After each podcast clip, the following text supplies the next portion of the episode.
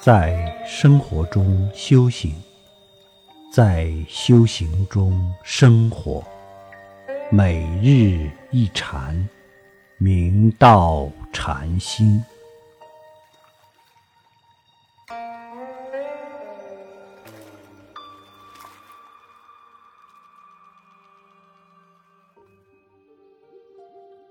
大家请看经文。神龙元年上元日，则天中宗赵云朕请安秀二师，宫中供养万机之匣，每就一成。二师推让云：南方有能禅师，密授忍大师一法，传佛心印，可请彼问。今遣内侍薛简持诏迎请，愿师慈念，速复上京。师上表辞疾，院中林路。唐中宗神龙元年上元日，正月十五日称为上元节。皇太后武则天与唐中宗共同诏云：朕曾迎请惠安和神秀二位大师到宫中接受恭敬供养。传登录记载，松岳惠安国师，荆州枝江人，唐贞观中，指黄梅叶仁祖，遂得新药，武后征至撵下，代以失礼，与神秀禅师同家亲重。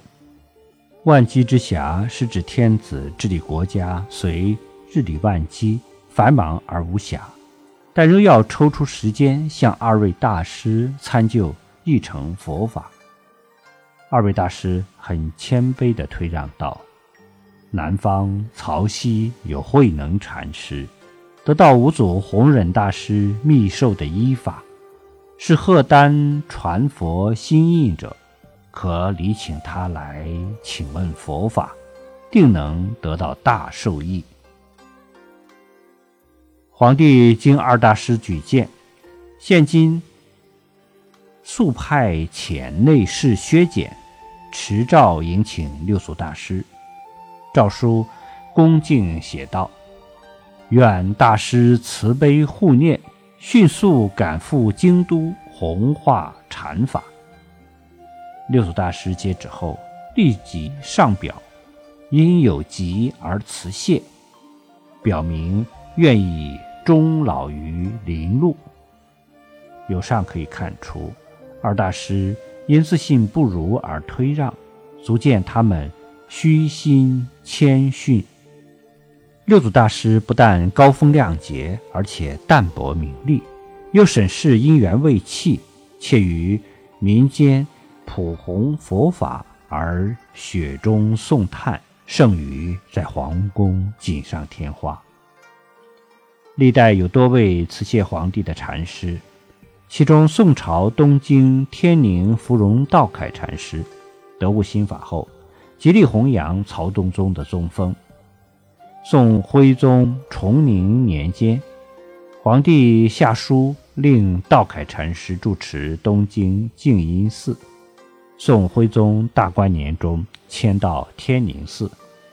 皇帝派遣使者赐大师紫衣，封号定照禅师。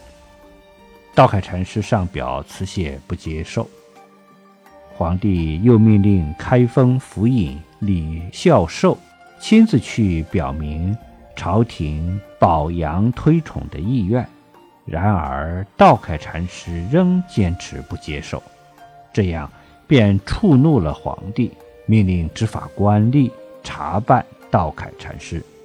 执法官知道禅师一向忠诚，于是问道：长老看来形貌枯瘦憔悴，有病吗？道凯禅师答道：没病。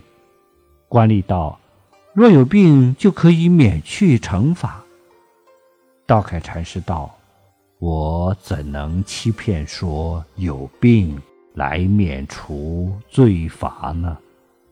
管理听了叹息不已。道可禅师终于受罚，被贬到山东淄州。